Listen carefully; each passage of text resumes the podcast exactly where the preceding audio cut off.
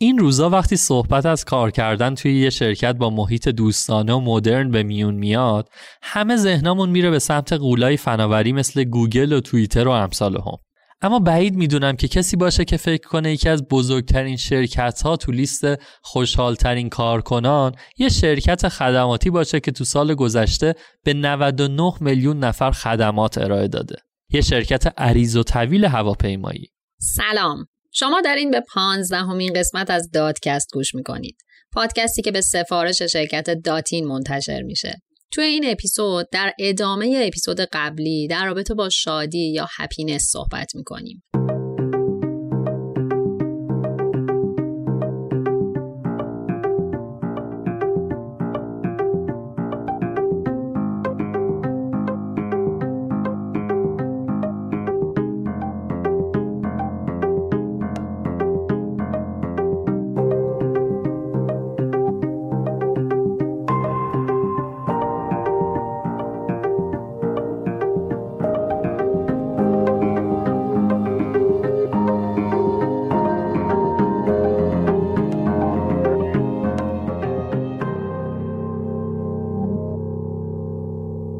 ایده راه اندازی یکی از موفق ترین خطوط هواپیمایی آمریکا توی یه مهمونی و روی یه دستمال کاغذی شکل گرفت.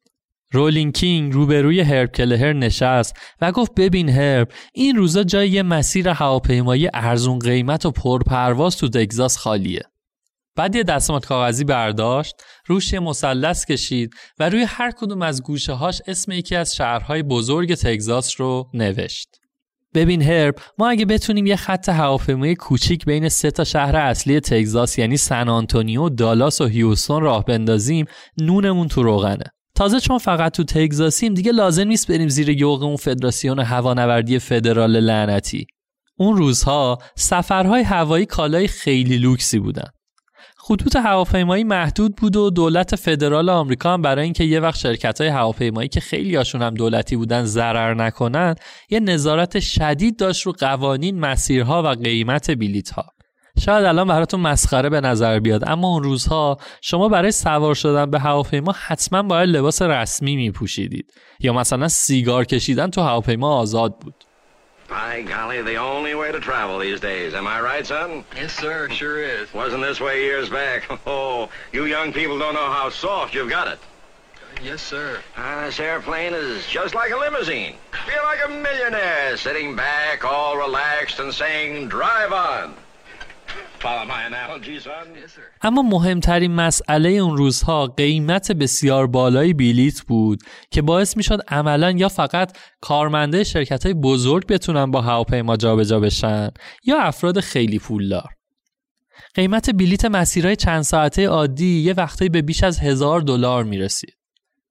اینجا بود که کلهر و کینگ تصمیم گرفتن که این رویه رو عوض کنن. و برای اینکه مجبور نباشن قوانین دولت فدرال رو هم بپذیرن قرار شد فقط توی ایالت تگزاس کار کنند و همین شد برگه برنده خطوط هواپیمایی ساوت وست که به تازگی 50 سالگیش رو جشن گرفته.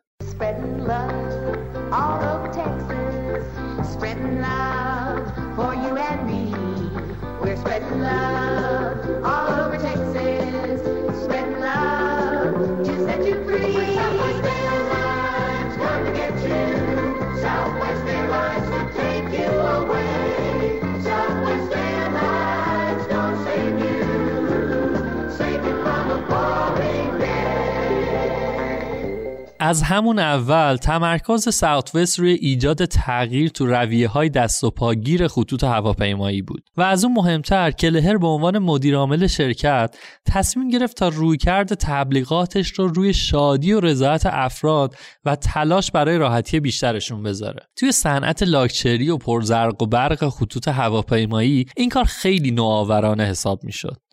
کلهر یه رنگ نارنجی جیغ رو به عنوان رنگ سازمانی یونیفرمای مهماندارا انتخاب کرد. مهمانداراش رو هم از بین جذابترین دخترای تگزاس استخدام کرد که خب رویه همه شرکت های هواپیمایی بود اما با یه تفاوتی.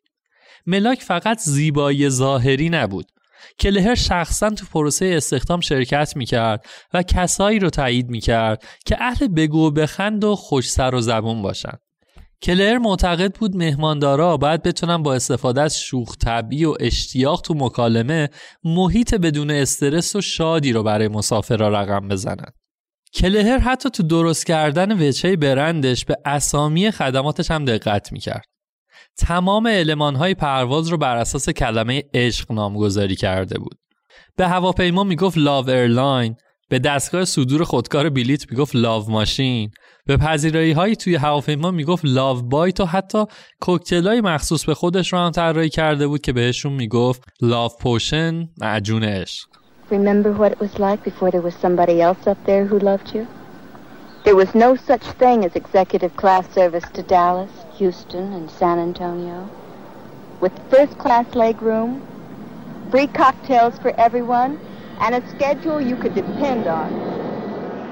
اهمیت به رضایت مشتری اما فقط محدود به زواهر نمی‌شد. کلهر اصرار داشت که با ایجاد یه سری تغییرات کوچیک کیفیت خدمات رو بالا ببره. برای این کار تصمیم گرفت که فقط و فقط از بوینگ 737 استفاده بکنه.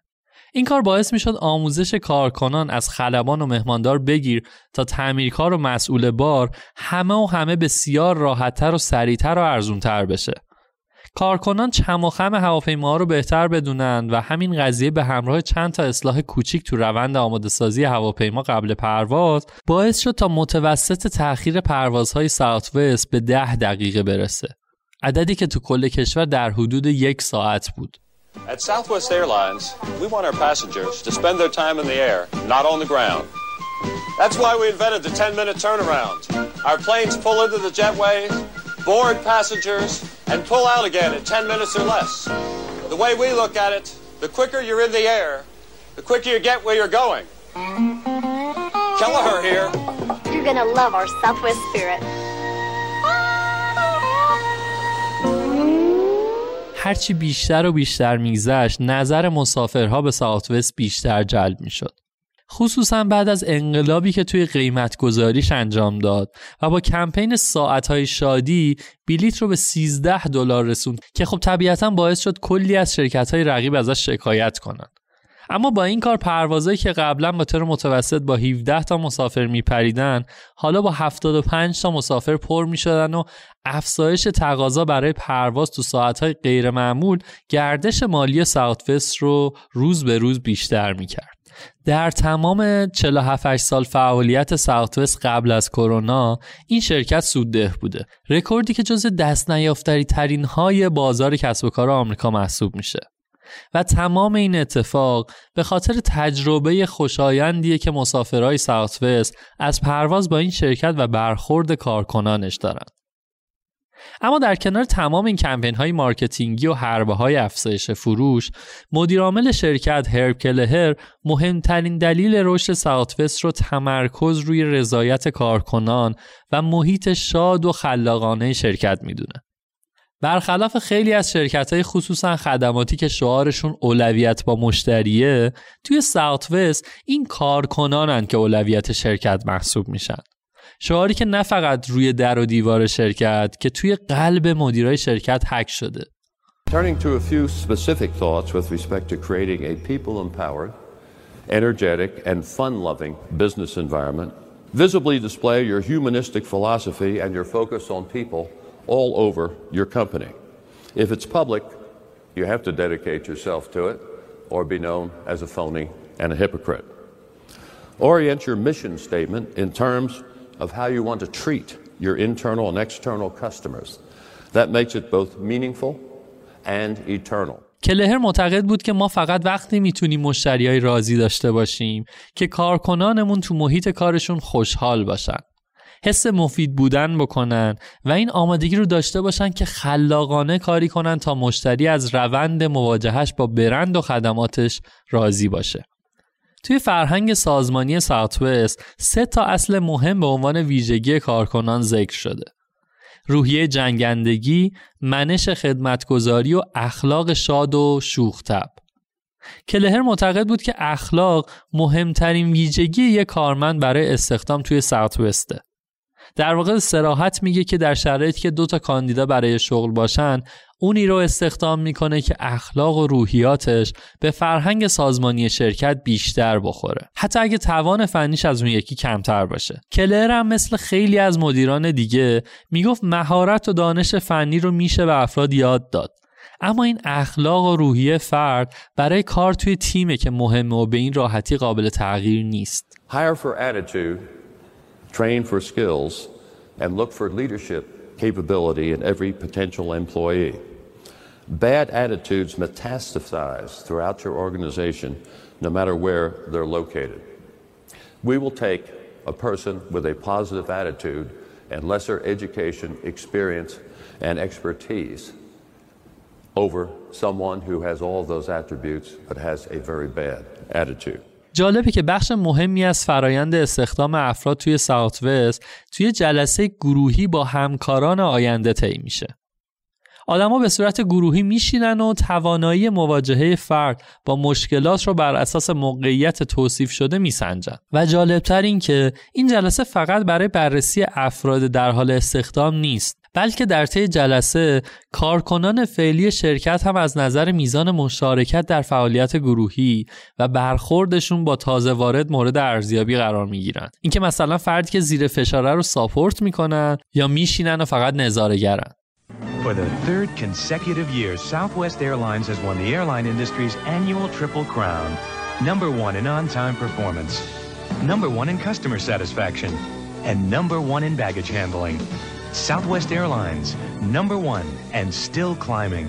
For the way you make me feel, for the way you give your best.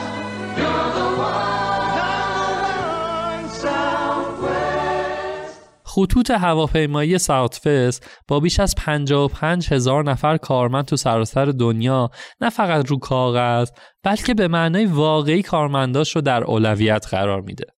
از بسته های حمایتی مختلف و حقوق و مزایا بگیر تا شریک کردنشون تو سود سالانه شرکت تا حتی تشویق کردنشون برای کار تو فعالیت های آمول منفعه. برای مثال شرکت کارکنانش رو تشویق می‌کنه که برن توی انجیو هایی که دوست دارن کار داوطلبانه بکنن. و به ازای هر چهل ساعت کار اونها به اون خیریه یه بلیت رفت و برگشت برای انجام کاراش هدیه میده. اینجوری کارکنان می‌تونن دو برابر به خیریه مورد علاقهشون کمک بکنن. یا مثلا اگر پروازی جای خالی قطعی داشته باشه خانواده و بستگان کارکنان شرکت می‌تونن رایگان با اون پرواز سفر کنن. یا حتی اگه شما یه ماه رو کامل بری سر کار و مرخصی نگیری شرکت به خاطر اینکه کار اون رو تو اولویت قرار دادی ازت تشکر می‌کنه و بهت یه سری امتیاز میده که می‌تونی اونا رو تبدیل به کارت جایزه و آیپد و کلی چیزای دیگه بکنی. اینها همه در کنار کلی برنامه و ایونت جذاب مثل امکان پوشیدن کاستوم تو روز هالووین تو محل کار و مهمونی های دوشنبه شب خوش آمدگویی به تازه واردان و ایناست. و صد البته که خدمات ساوت وست برای کارکنانش فقط شامل تفریح و جایزه نمیشه و برنامه های آموزشی متعدد و مستمری هم داره که کمک می‌کنه افراد همیشه بتونن دانش شغلیشون رو به روز بکنن. کارکنان ساوت وست همیشه می‌تونن درباره مسائل شرکت نظراتشون رو اعلام کنن. به راحتی با مدیرای رد بالا در تماس باشن و حتی به صورت دوره‌ای توی مهمونی های شام با حضور مدیرعامل شرکت بکنن. ساوتفس حتی برای تغییر لباس فرم کارکنانش هم به جای اینکه بره سراغ طراحهای مد معروف رفت سراغ کارکنان داخلیش و 43 نفر از اونا از دپارتمانهای مختلف رو دور هم جمع کرد تا توی 6 ماه لباسی رو طراحی کنن که نه تنها زیبا که کاربردی و راحت باشه. چون معتقد بود که این لباس رو قرار همین کارکنان انبار و تامین منابع و مهماندار و غیره بپوشن. همه و همه اینها باعث شده که ساوتفست همیشه توی بالاترین رتبه های نظرسنجی رضایت شغلی کارکنان توی آمریکا قرار بگیره. شرکتی که به کارکنانش اجازه میده خلاقیت خودشون رو تو افزایش رضایت مشتری ها به کار بگیرن و به جای قوانین سفت و سخت فقط چارچوبا رو براشون مشخص می‌کنه.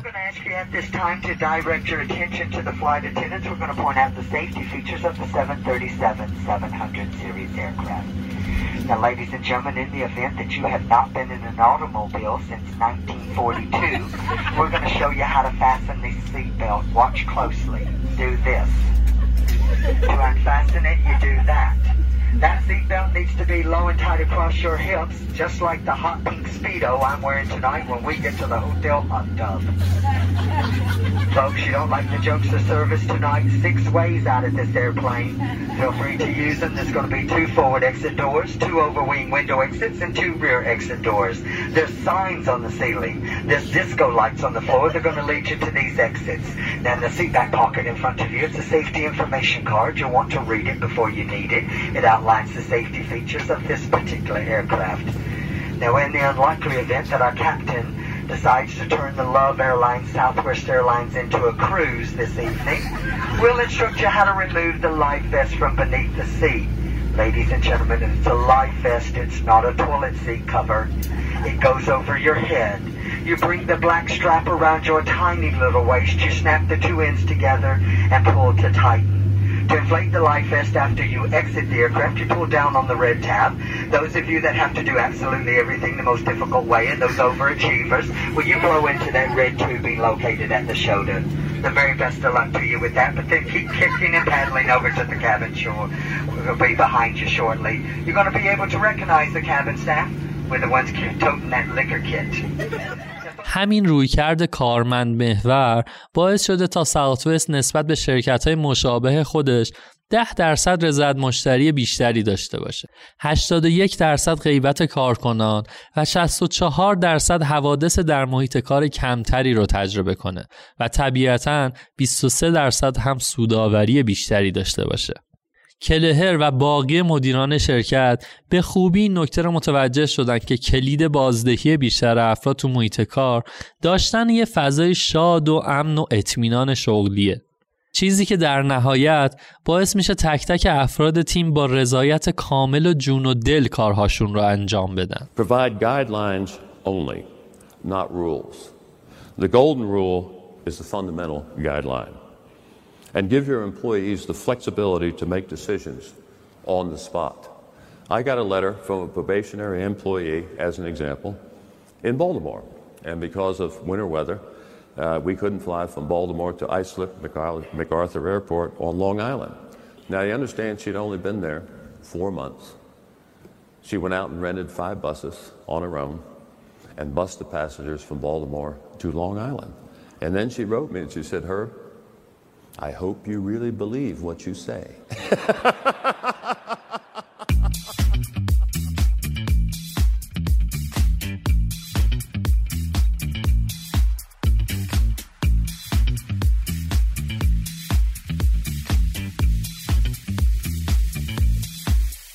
توی اپیزود قبلی در مورد تفاوت شادی و رضایت و دلایل مختلف اینکه چرا به شادی نیاز داریم و چرا به دست آوردن شادی همیشگی کار سختیه صحبت کردیم. اگه اپیزود قبل رو گوش ندادید پیشنهاد می‌کنم اول برید سراغ اون اپیزود.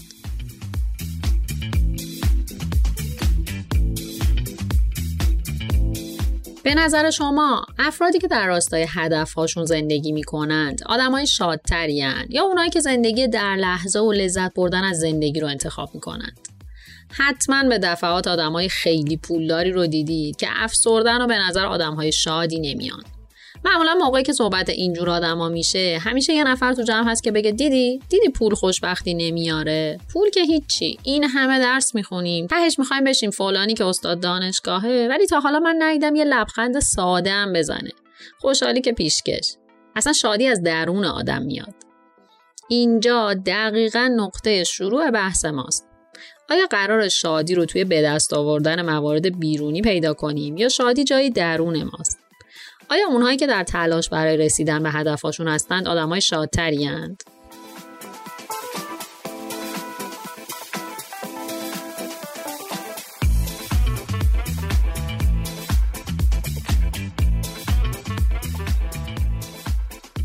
توی این اپیزود می‌خوایم این موضوع رو از دیدگاه یه محقق رفتارشناسی و یه روانشناس بررسی کنیم. اول بریم سراغ پال دولان که محقق رفتارشناسی و نویسنده کتاب هپینس بای دیزاین یا طراحی شادمانیه. اگه یادتون باشه تو اپیزود قبلی تعریف جناب پال رو از شادی عنوان کردم. پال میگه شادی تجربه لذت و داشتن هدفی معنادار در گذر زمانه. بر اساس این تعریف شادی ما مبتنی بر دو تا معلفه تجربه های لذت بخش و خوشایند و البته داشتن اهداف دوست داشتنی و معنا داره. پس فرمول ساده اینه که اگه این دوتا معلفه رو تأمین کنیم می‌تونیم کیفیت زندگیمون رو حد اکثر کنیم. اما موضوع مهم سنجش میزان شادیه. اینکه افراد تا چه حد می‌تونن تخمین درستی از میزان شادیشون داشته باشن. فرض کنید صبحتون رو با فعالیت ورزشی و یه صبحونه دلچسب شروع کردید. اون لحظه ای که به سمت کار حرکت می‌کنید اگه در مورد میزان شادیتون سوال کنند حالتون خیلی خوبه و میگید که حسابی احساس شادی می‌کنید. اما اگه بلا فاصله بعد اینکه وارد دفتر شدید مدیرتون سر یه مسئله بازخواستتون کنه و شما عصبانی بشید اون لحظه قطعا شادی و خوشحالی از فاصله های بسیار دوری داره تماشاتون می‌کنه. حالا روز که تموم بشه اگه مجدد در مورد میزان شادی کل روز ازتون سوال کنن بر اساس پارامتری که تو اون لحظه تو ذهنتون برجسته و مشخصه مقدار مشخصی رو اعلام می‌کنید که خب کاملا وابسته به افکار لحظه‌ای و آخرین اتفاقات اون روزه. چیزی که مسلمه اینه که میزان شادی یک روز ما جمع جبری منطقی میزان شادی هایی که در طول روز تجربه کردیم نیست. طبیعتا اینجوری نیست که ذهنمون یه میانگین از احساساتی که تجربه کردیم بگیره. به جای این کار ذهن ما بر اساس نزدیکترین اتفاقی که به خاطر میاره قضاوت می‌کنه.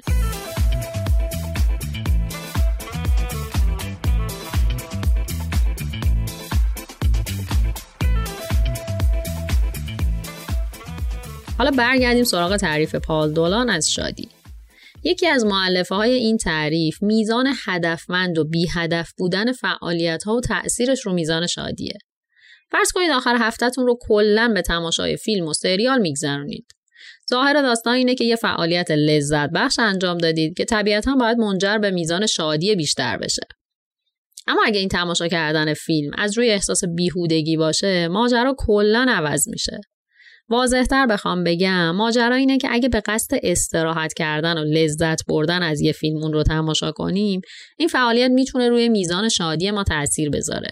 اما دیدید وقتی که هیچ کاری نداریم و میگیم خب حالا بذار یه فیلم تماشا کنم حالم خوب بشه. خیلی اوقات نتیجه اینجوریه که حتی اگه فیلم خوبی هم باشه بعدش کسل میشیم. یا مثلا اسباب کشی اساسا فعالیت فیزیکی طاقت فرساییه که باورش سخت نتیجهش بتونه خوشحالی باشه. اما روز اسباب کشی به خونه جدید که کلی نقشه براش دارید می‌تونه یکی از شادترین روزا باشه و بعدش با وجود خستگی زیاد عمیقا خوشحال باشید. همه اینا رو گفتم که خیالتون رو راحت کنم که هیچ فرمول ثابتی برای شادی تو زندگی وجود نداره. چون نه ذهن ما متر معیار درستی برای تخمینش داره و نه فعالیت های مشخص تاثیر ثابتی تو حس و حالمون داره. اما خب ماجرا اونقدر هم غیر قابل کنترل نیست. بذارید نظر جاناتان هایت رو هم بررسی کنیم بعد برسیم به جاهای خوب ماجرا.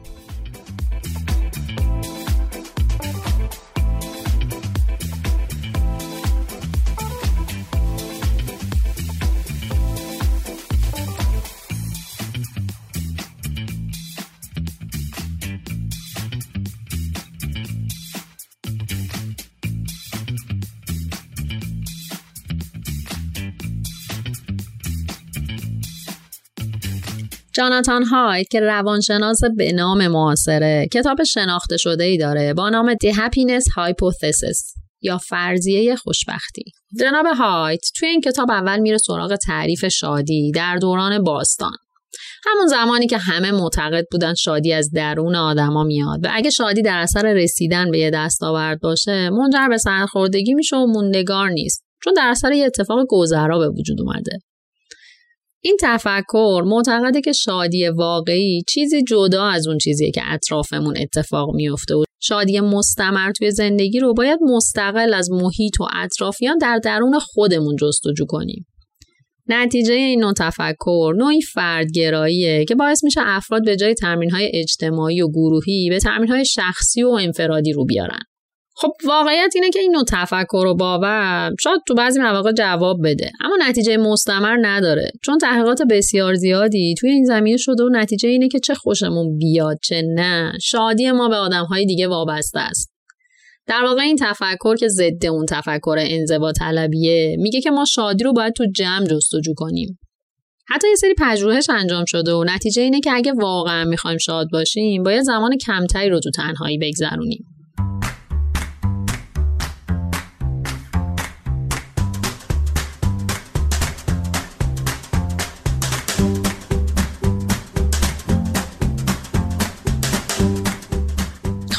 یه مرور تا اینجا بکنیم ببینیم چه خبر شد. پال دولان میگه دو تا پارامتر مهم رو شادی ما تاثیر می‌ذارن. لذت و هدف. که اگه فقط روی یکی از اونا متمرکز بشیم شادی موندگار نخواهیم داشت. از اون طرف جاناتان هایت میگه خوشبختی از درون ما و البته از بیرون میاد. یه جمعبندی بخوایم بکنیم داستان می‌رسه به اینجا که شادی از تعادل میاد. تعادلی که گفتنش خیلی راحته ولی پیدا کردنش صرف انرژی لازم داره. فرض کنید طول شبانه روز ما ظرفیه که با فعالیت های لذت بخش یا هدفمند یا ترکیبی اونا رو پر می‌کنیم. برای رسیدن به شادی مستمر نیاز داریم که محتویات این ظرف رو به تعادل برسونیم. هر جا که اسم می‌کنیم کلا زندگیمون صرف لذت بردن داره میشه نیاز داریم فعالیت هدفمند بهش اضافه کنیم. هر جایی هم که غرق اهدافمون میشیم باید فعالیت های لذت بخش به زندگیمون اضافه کنیم. اما حواسمون به دو تا نکته باید باشه. اولی اینکه همونجور که می‌دونی معمولا ناخودآگاه ما میره سمت فعالیت های لذت بخش و سعی می‌کنه بیشتر توی زندگی روی اون دست از فعالیت ها متمرکز باشیم. و نکته دومی که توی تعریف فعالیت لذت بخش برای خودمون باید حواسمون به تاثیر اون فعالیت تو حال خوبمون باشه. همون مثال تکراری که وقتی یه پیتزا جلومونه اولین تیکه اون لذت خیلی زیادی بهمون میده. اما اونجایی که دیگه سیر شدیم وقتی با تیکه آخر چشم پوشش میشیم لذت چندانی نصیبمون نمیشه.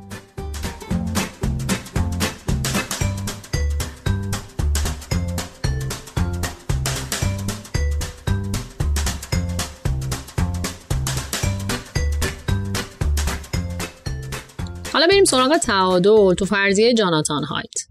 نقطه شادی ما یه جای بین شادی درونی و شادی بیرونیه. هایت برای اینکه این قضیه رو شفافتر کنه یه فرمول برای شادی ارائه میده و میگه سه تا عامل اصلی وجود داره که روی شادی ما تاثیر گذاره.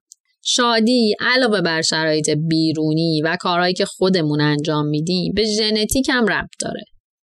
اون شادی بیرونی که دنبال نقطه تعادلش هستیم طبق این تعریف دو جا خودشو نشون میده.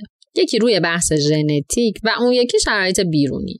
واقعیت تلخ اینه که ژنتیک که یه جورایی حقایق زندگی خارج از کنترل ماست و دیگه آه از سرمون گذشته. باید بپذیریم کنترل 100 درصدی. روی یه سری از پارامترها نداریم. ژنتیک شامل یه سری عوامل مثل جنسیت و نژاد و رنگ پوست و دهها عاملی که به صورت وراثتی به ما منتقل شدن. حالا یه نکته جالبی این وسط وجود داره. یه پارامتری تو بحث ژنتیک هست که انگار تنظیم کننده شادی ماست. دیدین بعضی آدم ها حتی بعد از تلخترین اتفاقات برمیگردن به همون شخصیت شادی که بودن؟ یا برعکس دیدید هر اتفاق خوبی هم میفته بعضی غمگینند. یه جوری انگار آدما یه set point ی دارن که وقتی شرایط ثابت میشه برمیگردن به اون set point شادی یا غم. حالا نکته جالب ماجرا اینه که هایت میگه اگه set point تون روی غمه و روان پزشک این موضوع رو تشخیص داده هیچ اشکالی نداره که برای بهبودش برید سراغ دارو. مثل اینکه بعضی از ما به صورت ژنتیکی چشامون ضعیفه و عینک می‌زنیم. این دارو هم دقیقا همون کارو می‌کنه. در واقع کسی که چشمش ضعیف و نمی‌تونه به درستی ببینه هر چقدر از زیبای اطراف بهش بگی باعث نمیشه دید بهتری به دست بیاره. از اون طرف هم اگه کسی به لحاظ ژنتیکی افسرده است و درکی از شادی نداره هر چقدر شما براش بشمارید که چقدر عوامل متعددی برای شادی وجود داره اون آدم درکی از چیزی که میگی رو نداره باید کمک بگیره.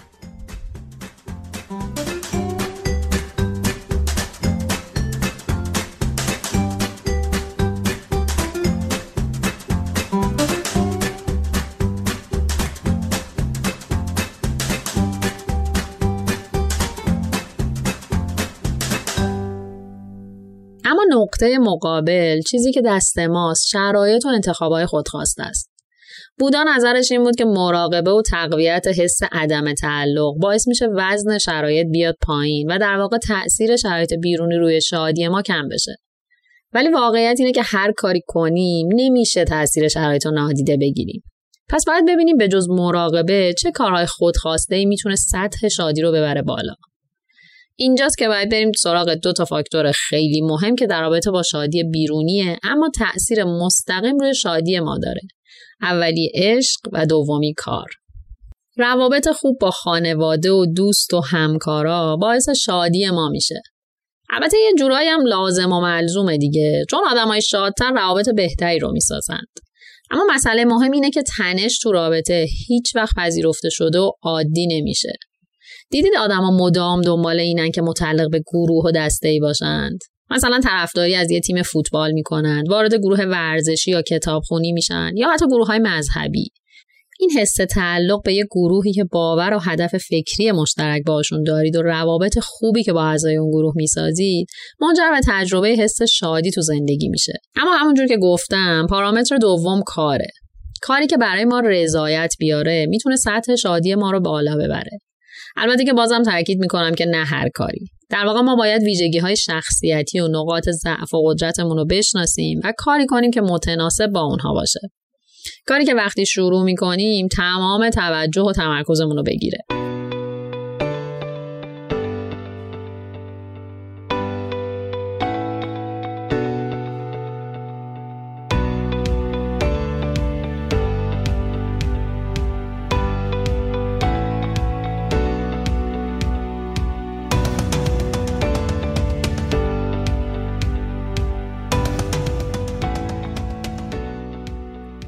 نکته کلیدی بهتون بگم.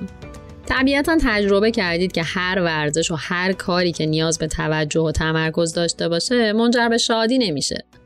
مثلا این روزا که دویدن و دوچرخه سواری ترند شده و آدم ها مدام از حس خوبشون بعد تجربه این ورزش ها میگن ممکنه شما هم شروع به دویدن کنید.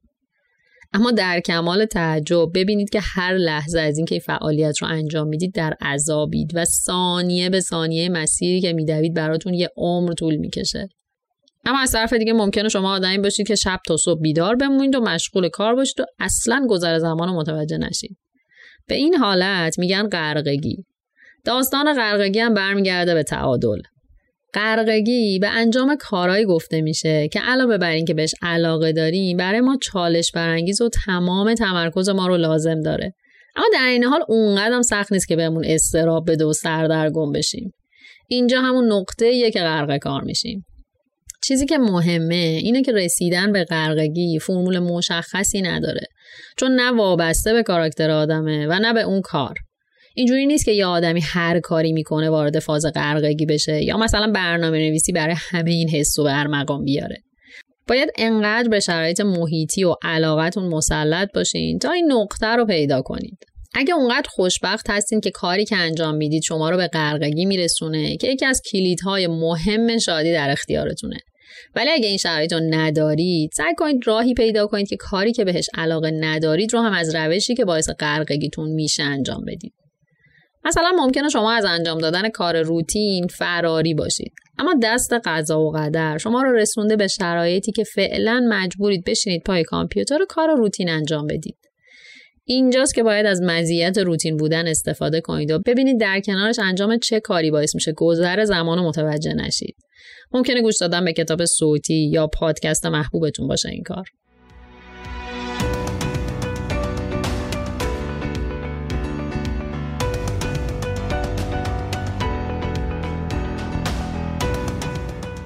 برگردیم سراغ فرمول خوشبختی. خوشبختی مجموعه عوامل بیولوژیک، شرایط بیرونی و اقدامات خودخواسته است. اقدامات خودخواسته همون فعالیت هایی که خودمون تصمیم می‌گیریم انجام بدیم مثل مراقبه، ورزش و بازی مثلا. نکته اصلی اینه که ما به شرایط بیرونی خصوصا اگه مثبت باشه تا حد زیادی عادت می‌کنیم. اما این فعالیت های خودخواسته چون مدام آگاهی و توجه می‌خواد از مرکز توجه ما دور نمیشن و تاثیر مستقیم رو شادی ما دارن. مثلا اگه شما تصمیم بگیری که طی یک سال آینده قله دماوند و صعود کنی تک تک فعالیت هایی که در جهت رسیدن به این هدف می‌کنی ام از پول جمع کردن برای خرید وسایل خرید تجهیزات تمرین های ورزشی سخت و کلا هر کاری که می‌کنید چون با تمرکز روی هدف نهایی و آگاهانه انجام میشه منجر به افزایش شادی تو زندگیتون میشه.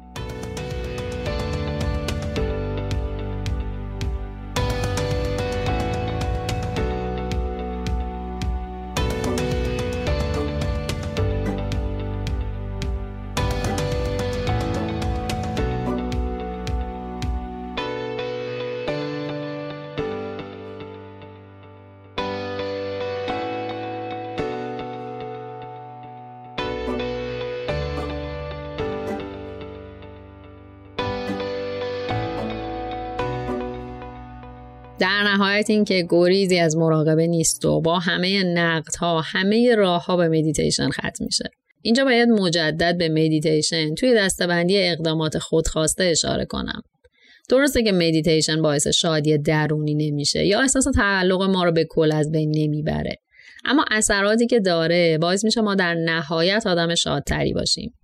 مثل افزایش اعتماد به نفس و حس همدلی و تقویت حافظه. خوبی مدیتیشن اینه که انجام دادنش نه شرایط عجیبی می‌خواد نه صرف انرژی و زمان زیاد. با آرامش میشید و روی تنفس متمرکز میشید و سعی می‌کنید نذارید هیچ کلمه و تصویری وارد خداگاهتون بشه. البته ماجرا به حرف ساده است و انجام دادنش به این سادگی ها نیست و احتمال بالایی داره که دفعات اول شکست بخورید. اما مداومت و استمرار تو انجامش حتما منجر به پیشرفت میشه.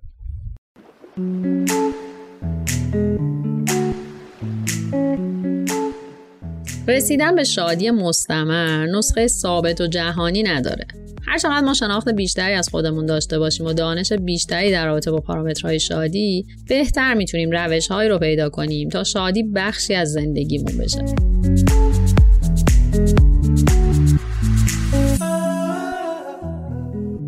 این 15 همین قسمت دادکست بود که توی تیر ماه 1401 ضبط شده.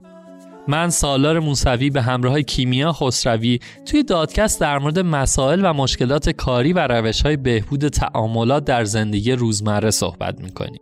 دادکست به سفارش واحد توسعه سرمایه های انسانی داتین تولید میشه. ما تلاش می‌کنیم برای داشتن یه ارتباط بهتر با شما و ارائه اطلاعات تکمیلی در رابطه با موضوعات هر اپیزود شبکه های اجتماعی پادکست رو هم به روز بکنیم. می‌تونید ما رو با آیدی دادکست پادکست توی اینستاگرام، تلگرام و توییتر دنبال کنید.